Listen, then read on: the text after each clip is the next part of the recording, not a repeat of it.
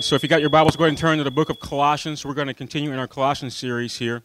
Coincidentally, Peter was supposed to preach today. Check it out. So, Peter and I talked about this hospital thing at like 5 o'clock. So, y'all are getting 5 o'clock sermon. I started at 5. I ended at 9. I put four hours into it. Come on. Give me a break. Turn to the book of Colossians. We're going to be in chapter 2. We're going to read verses 8 through 9 together.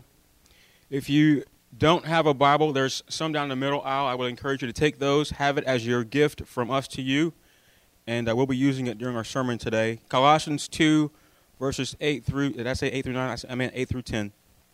Let's read this together.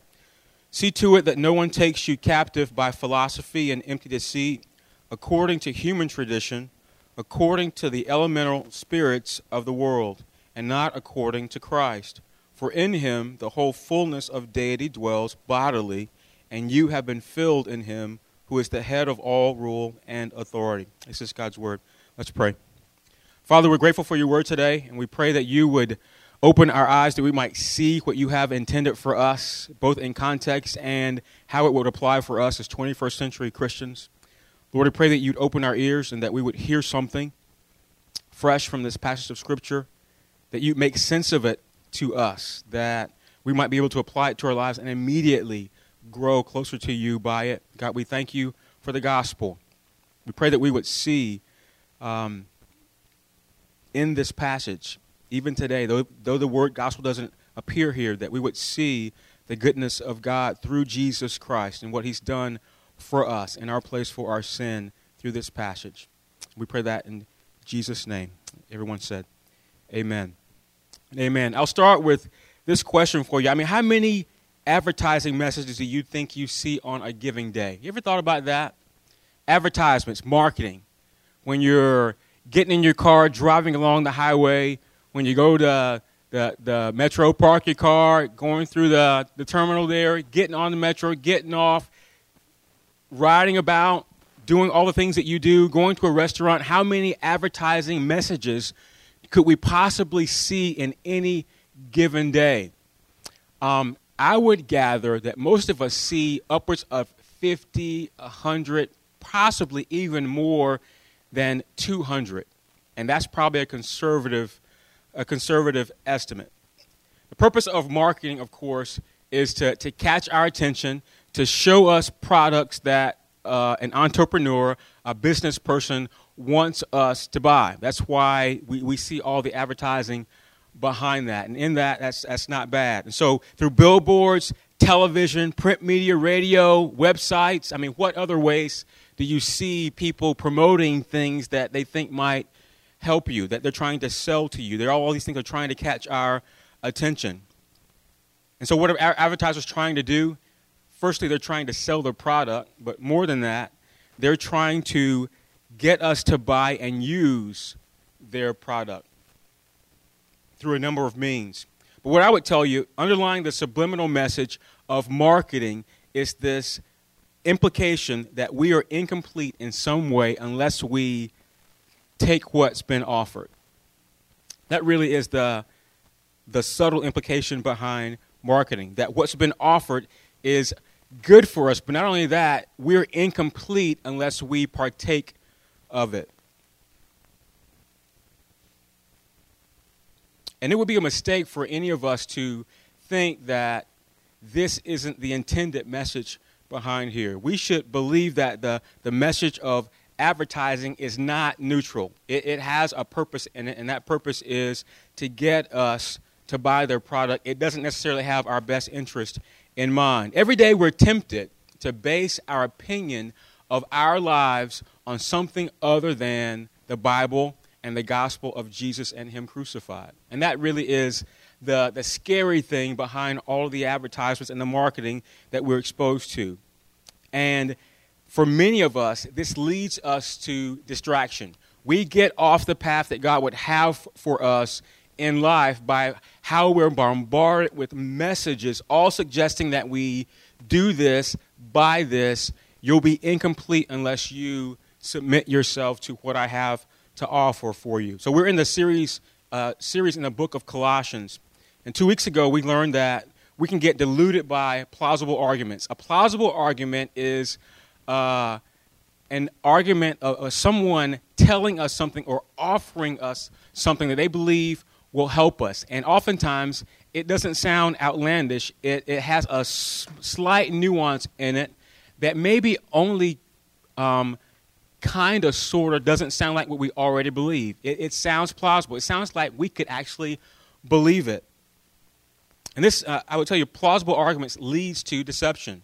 We can get thrown off track, distracted by people bringing to us false, uh, plausible arguments.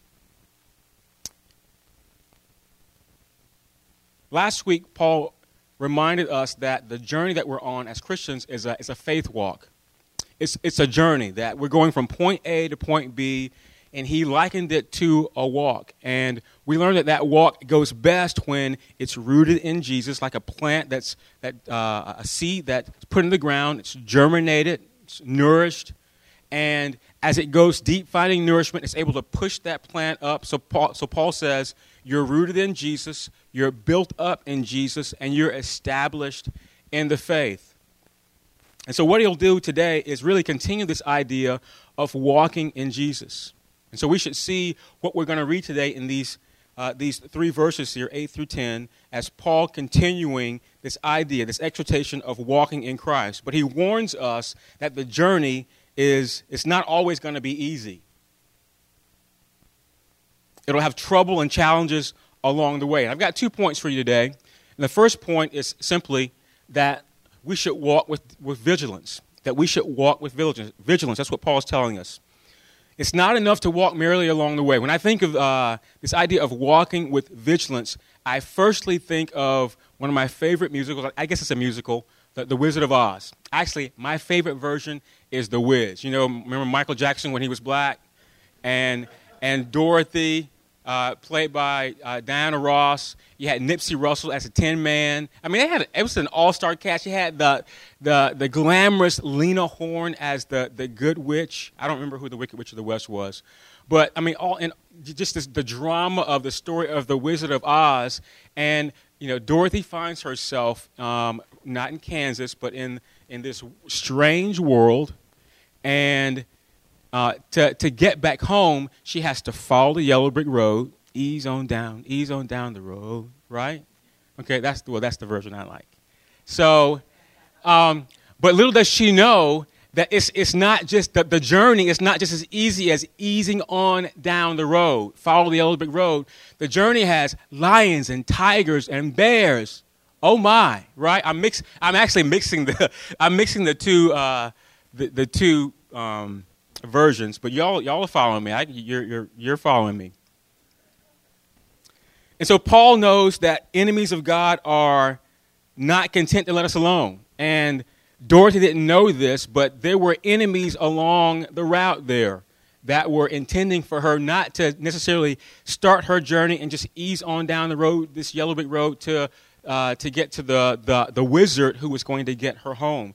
There were obstacles along the way. And so Satan doesn't stop his lies and his temptations just because we've turned our lives over to Jesus. In fact, most of you, many of you that have been walking with God for a little bit of time, knows that the journey can get harder once you come to faith.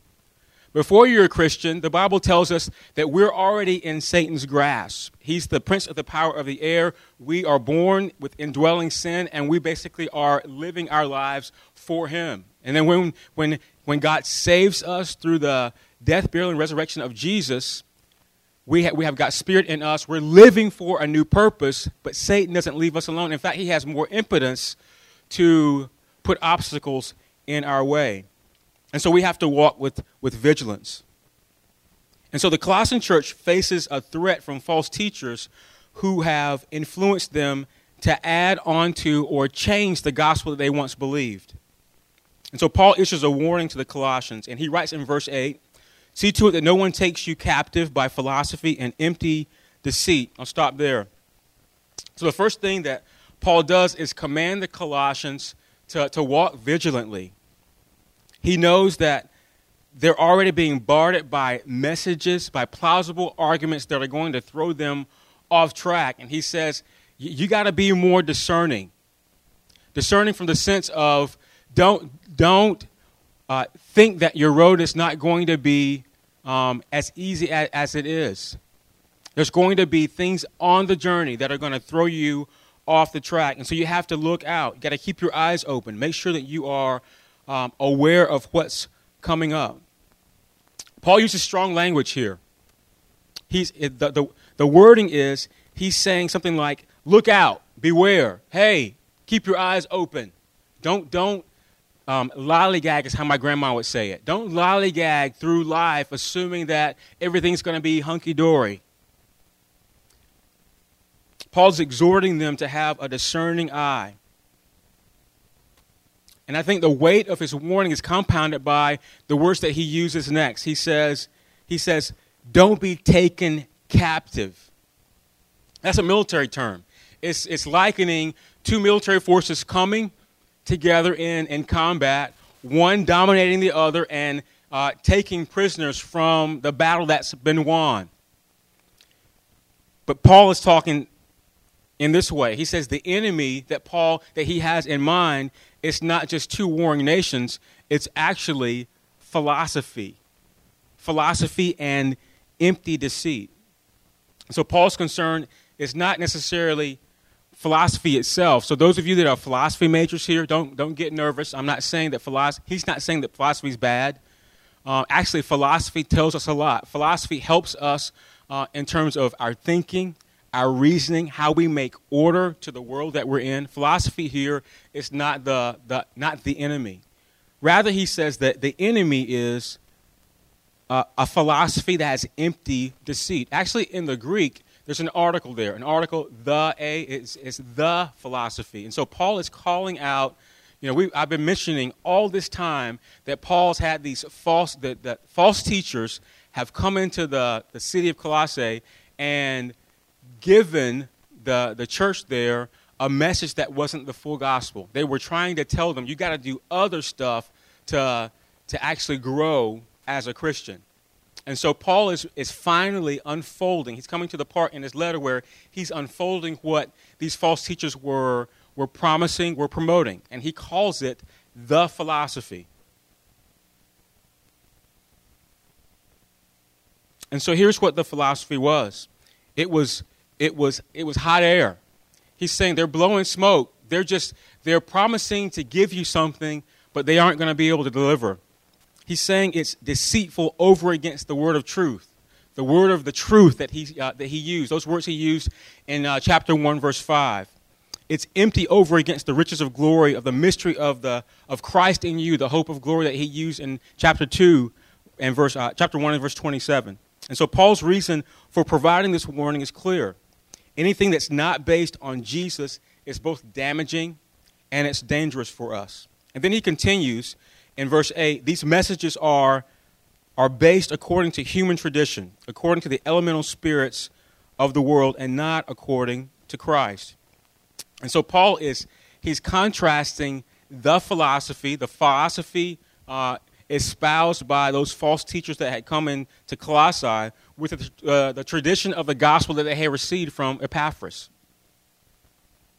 And he's warning them that there are many philosophies that are human in nature, but that really are just hot air. They're promising to give you something, to give you knowledge that you don't have, to make your life seem more full than it is right now, but it's, it's empty. It's not going to do what it promises to do. Whatever that origin of those empty philosophies, no matter how religious or spiritual they might sound, Paul's saying it's going to end up tainting the preeminence of Jesus if you believe it. And so Paul asks that the philosophies and deceit are according to elemental spirits. And we've seen these words before.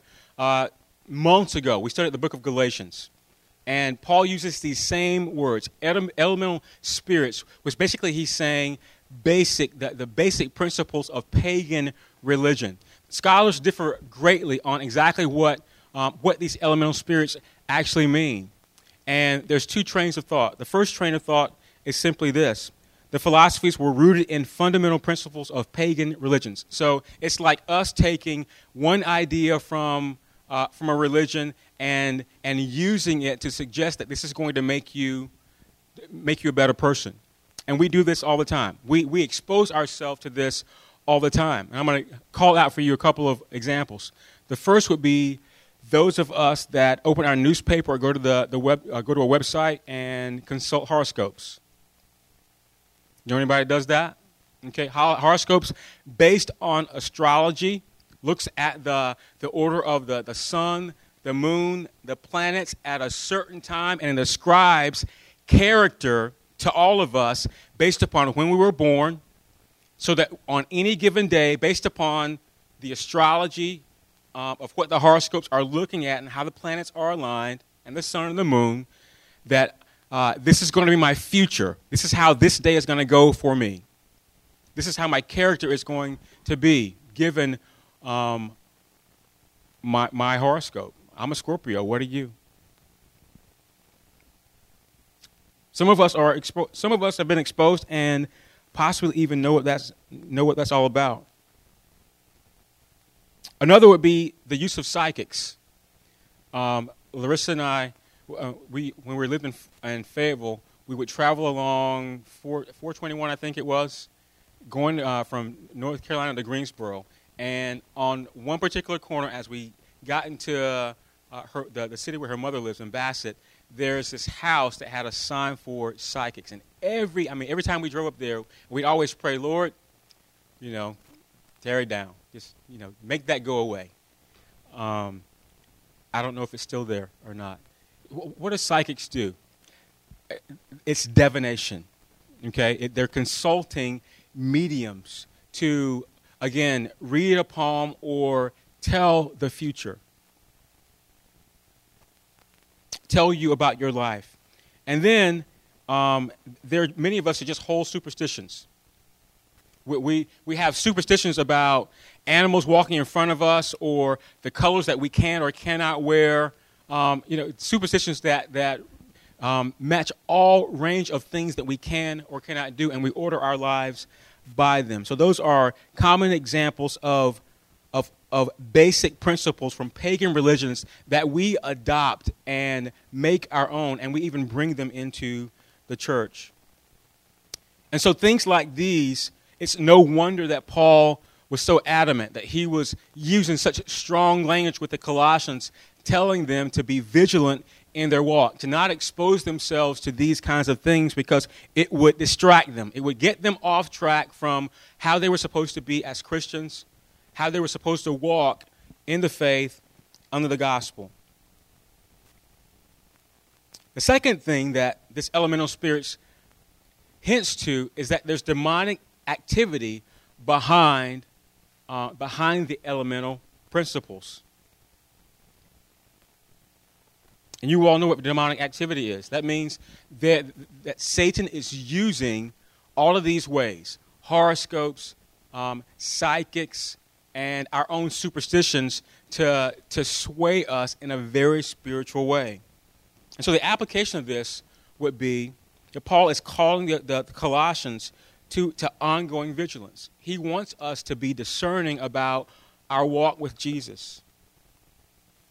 Life gets hard, we have doubts, and anytime doubts come into our life, immediately um, we're more susceptible to things that come about than we are when, you know, when we're sure.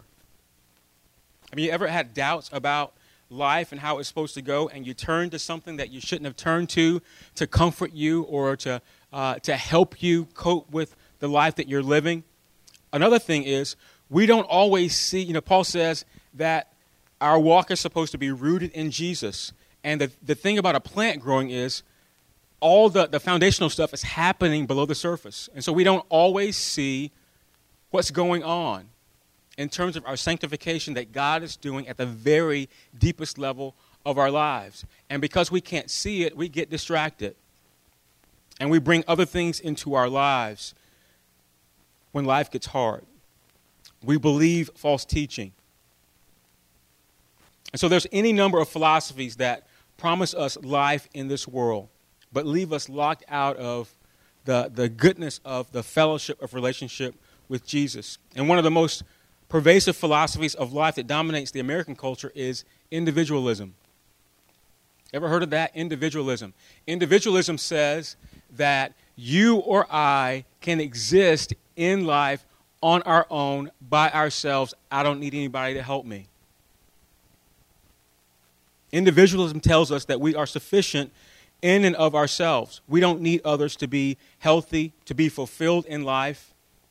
Individualism tells us that life can and should be lived without the interference of other people. And we buy into that philosophy because it fits into really our prideful view of life. And if you think about it, all of us in some way have this individualism about ourselves because we're American. And this, this really is in the American culture. And so, again and again, the, the sad thing is we see people who are lonely and hurting, and yet they buy into this idea of, I don't want anybody bothering me, telling me what to do. I'm my own person. I can succeed on my own without your interference. And we bring those ideas into the church.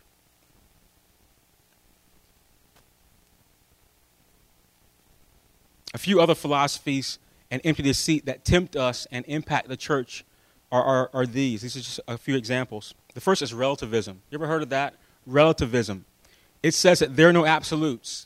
So uh, there's knowledge, uh, truth, morality.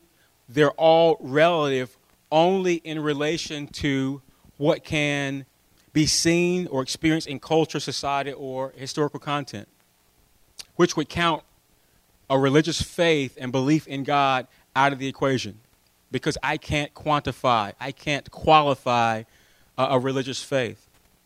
Another would be pluralism. Pluralism says, your God's okay, my God's okay. Why can't we all get together and, and live happily ever after? Pluralism says there's not one sole and exclusive source of truth. There are many truths. There's many ways that we can get to God. And so we shouldn't, we shouldn't count anybody else's belief out. And then the last example would be rationalism. And rationalism says reason is the ultimate authority over our actions and our opinions. And the way this works out for, for those who, who adhere, who live life by this philosophy, is, is simply that they say reason and knowledge trump religious belief and religious experience. And so the, the, the bad part about all these philosophies that really are empty deceit is that they, they don't get us closer to God. They don't get us closer to Jesus because all of them base the, the premise of all of them is based apart from life in Jesus. And if you lend yourself to believe an empty philosophy that is blowing hot air and gets you nowhere, then what you end up with is you're taken captive. And that really is what Paul is saying. Guard yourself. Don't, don't give in to an empty philosophy that's going to deceive you because it will take you captive and you will have nothing to, to help you in the end. And so if you are one that lends yourself to any of these philosophies, or possibly even opens the newspaper and looks at horoscopes, that you've consulted a psychic, that you have superstitions in your life, I mean, what do I do with all those? I mean, the answer is simply we confess our sin and we repent. And, and, and God forgives you. So the first point is that, that Paul is saying is that we need to walk with vigilance.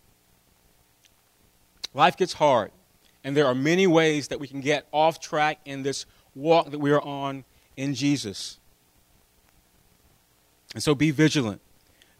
The second point is, is simply this that we should always look to Jesus. We should always look to Jesus. And here's why we're to look to Jesus because of who he is. We don't see this, uh, this actual sub point that I'm giving you in the text. I'm going to bring us back to what we've already gone over in Colossians to remind you. I think it's an important thing that Paul is saying within the whole letter before we look at uh, verses 9 and 10. And so in Colossians 1, chapter 3, Paul, this is, what, this is who Paul describes Jesus as. He says, We always thank God the Father of our Lord Jesus Christ when we pray for you. You ever, you ever notice how Paul addresses Jesus? Oftentimes he says, The Lord Jesus Christ. Okay, and when he's not saying that, he'll say, Christ, the Christ. And so Paul is, is constantly bringing the disciples through all of his letters, but particularly here, he's constantly bringing us back to Jesus. He's saying, when life gets you off track, come back to Jesus.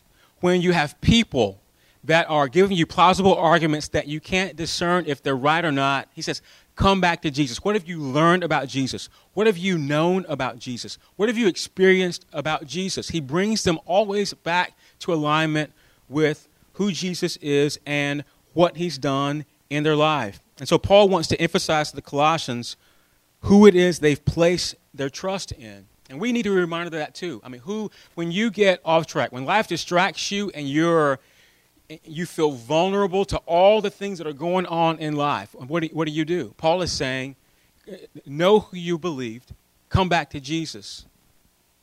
Look at him, Jesus Christ the Lord. Jesus is not just another philosopher among many. He's not just a good teacher, he's not just a miracle worker. He's much more. He's much more important. He's, he has much more authority. He, he, he's all those things that Paul tells us about in chapter 1 in regards to him being the supreme authority in the cosmos. He's preeminent, the creator and standard of the world. And so we look to Jesus because, firstly, he's the promised Messiah. You know, in the Old Testament, from Genesis 3:15, after the fall of Adam and Eve, God promised that he would bring one who would crush Satan's head. And so we see the plan of redemption flowing in the Old Testament all the way through uh, the building of the nation of Israel, their eventual exile because of disobedience, into the New Testament, where Jesus is incarnated as a man. And all the prophecies that are seen in the Old Testament come to fruition in Jesus. And it's revealed that he is the Christ, he is the Messiah. We look to Jesus not just as the fulfilled promise of God, the Messiah, but as God's presence with us in the world. Isaiah prophesied in Isaiah 7:14 that one would come, that the, the virgin okay, would have a child, and its name would be Emmanuel. And then when we turn in the New Testament to, to Matthew's gospel, we see Joseph and Mary visited by an angel. And they, they, the angel tells a story that this young virgin girl is going to be impregnated by God Himself, by the Holy Spirit. And she's going to have a child. This is the fulfillment of everything that Isaiah prophesied in his, in his book. And then they say this guy's the, the, the, baby's name is going to be Jesus. And so what, is, what do Mary and Joseph name the baby?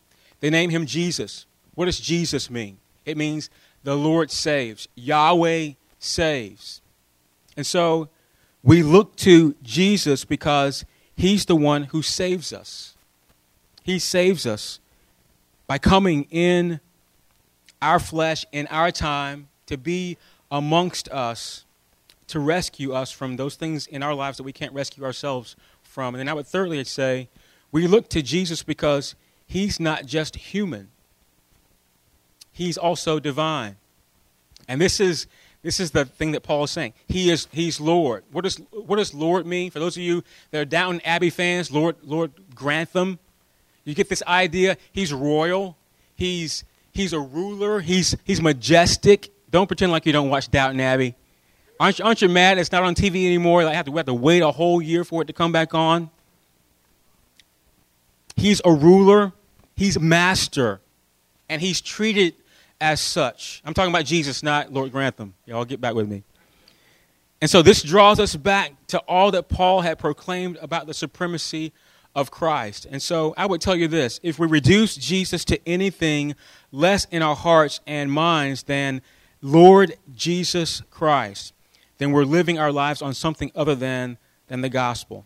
And so we must always look to Jesus First, we look to him because of who he is. That's what I've just been telling you. But secondly, I would tell you, we look to Jesus because of what, he's what, what we've received in him. This is what verse 9 and 10 are telling us. And so in verse 9 and 10 it says, For in him the whole fullness of deity dwells bodily, and you have been filled in him, who is the head of all rule and authority. Paul is, is doing something um, interesting in verse 9 and 10 he's reminding the Colossians once again who, who Jesus is. And, and I think the, the message for us here is, you know, we constantly forget. Okay? We forget because we're, we're sinful. We forget because we want to forget. We forget because life gets hard. We forget that, that God, underneath the surface of our life, is building a foundation that's, that's, that's rooting itself in the gospel. And, and only after it's rooted can it bust through the ground and, and build up, establishing us in faith. We forget that. And so he constantly reminds us who Jesus is. And he's doing this in this passage. And he's echoing the language of chapter 1. I don't know if you, you, you realize that. I'm not going to show these on the screen. But in, in, in, verse, uh, in chapter 2, verse 9, he's echoing what he already said in, in, in chapter 1, verse, uh, verse 19. And that verse says, For in him all the fullness of God was pleased to dwell. The only word that he leaves out in, in 2 9 is the word bodily, referring to his incarnation. And then in, and in verse 10, Paul speaking of the rule and authority of Jesus, which is the same message that he gives us in chapter 1, verse 19, chapter 1, verse 18. He says there, and he is the head of the, the body, of the church. He's the beginning the firstborn from, from the dead, that in everything he might be preeminent. And so I don't think Paul is, is merely repeating himself because he doesn't have other words to use. I think he's, he's helping this, this church out. He's reminding them, come back to Jesus. Remember your relationship in him. He's the one that you trusted in, but also remember that he, he, is, he is preeminent. Don't get your eyes off of him. He's emphasizing to the Colossians that Jesus is the source of their life. It's in Him that you'll receive all that you need. And those words are important. It's in Jesus that you'll receive all that you need, not in any external rules or spirituality or adhering to the pressure of someone presenting, marketing, advertising to you something that might make you feel good or seem good for a few minutes, but then it's just a, a, a, a wave of hot air blowing over you. And so in verse 9, Paul is telling us what we've experienced in Jesus. When we've, when we've experienced Jesus, we've experienced God in the flesh. That's what he's saying. The word bodily, again, refers to the incarnation. But I think what Paul is suggesting here is when we've experienced Jesus, not only in his incarnation, but also in his glorification, we have experienced the God who has come from eternity and, and tabernacled amongst us to make himself known to us. He's God in flesh. And in verse 10, Paul is emphasizing this idea of, of, of union with with Christ. And I think in every sermon in this, I and we're on like number 10 or so, we, we've had these, these two words, in him, where Paul, where Paul has constantly bringing us back to uh, an understanding of our life is in Jesus. If you are a Christian, if you've trusted in the, the perfect life, death, resurrection, and ascension of the God man Jesus Christ, then you're in him. And that's, this gives you uh, a special relationship with Jesus. F.F. F. Bruce, theologian, scholar, wrote a commentary, says this. He says, Christians, by their union with Jesus, have participated in his life. If the fullness of deity resided in him, his fullness was imparted to you. What he means by that is there's this neat intermingling of our lives with Jesus when we put our faith in him. Scripture sort of puts it like this In Jesus' death, we've died. We've died to sin. In Jesus' resurrection, he rose to newness of life, never to die again. We are given life in his resurrection, and our resurrection is a latent resurrection. It's delayed. We have been resurrected, given life by the Spirit, But our the resurrection of our body won't happen until the second coming of Christ when he comes again with a new heaven and new earth.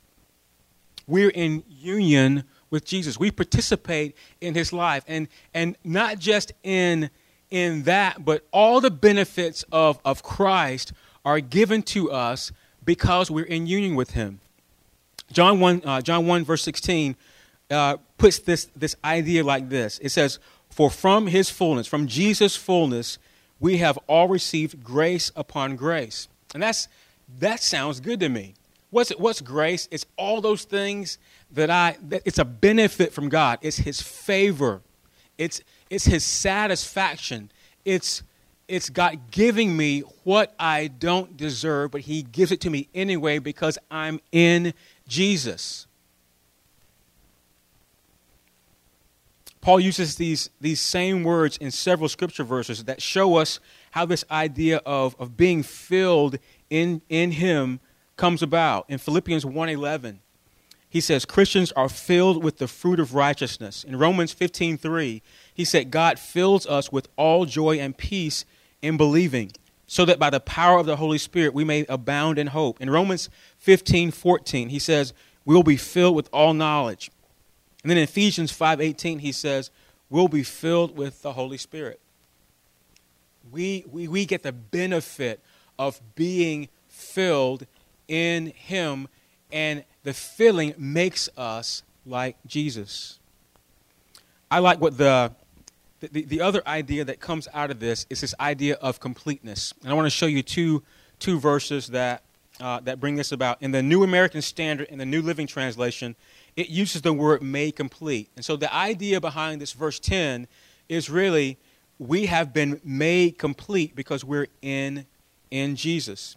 And so the New American Standard says, In him you've been made complete. The New Living Translation, some of you are, are using that, I think, says, So you also are complete through your union with Christ.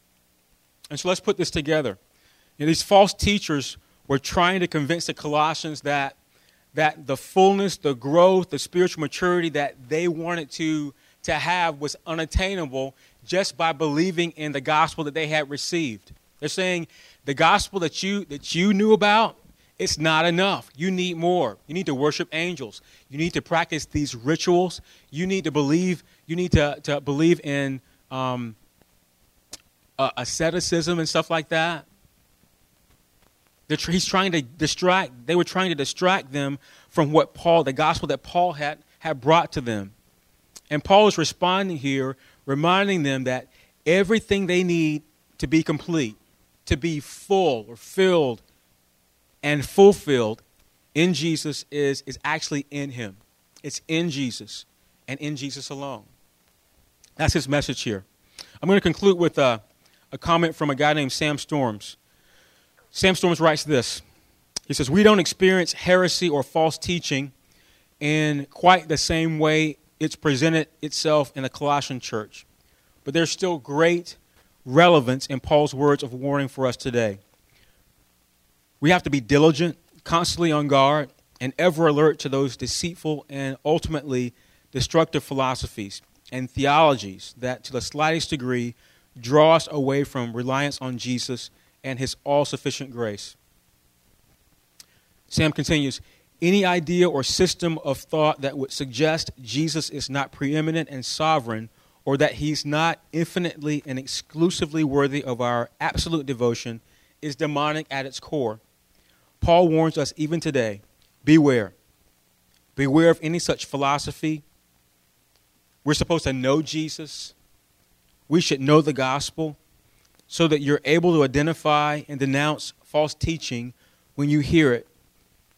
And then, having been informed yourself, you're able to deliver others from its destructive, uh, its destructive clutches as well. That's good counsel. Let's pray. Father, we are thankful for your word.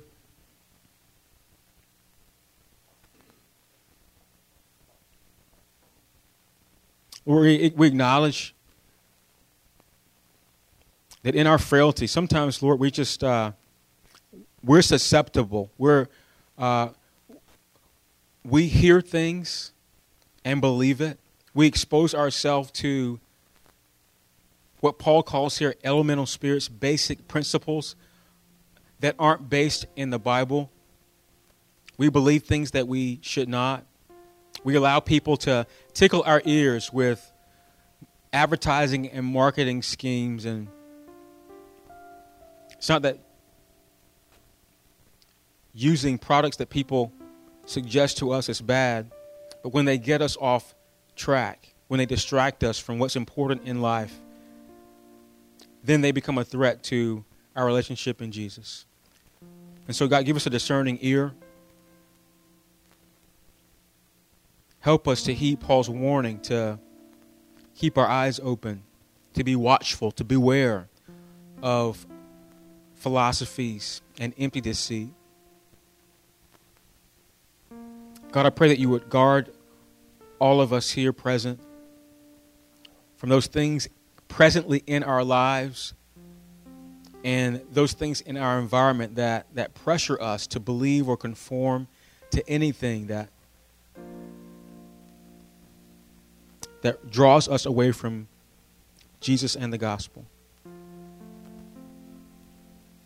Lord, help us to always look to Jesus. Constantly remind us of who he is.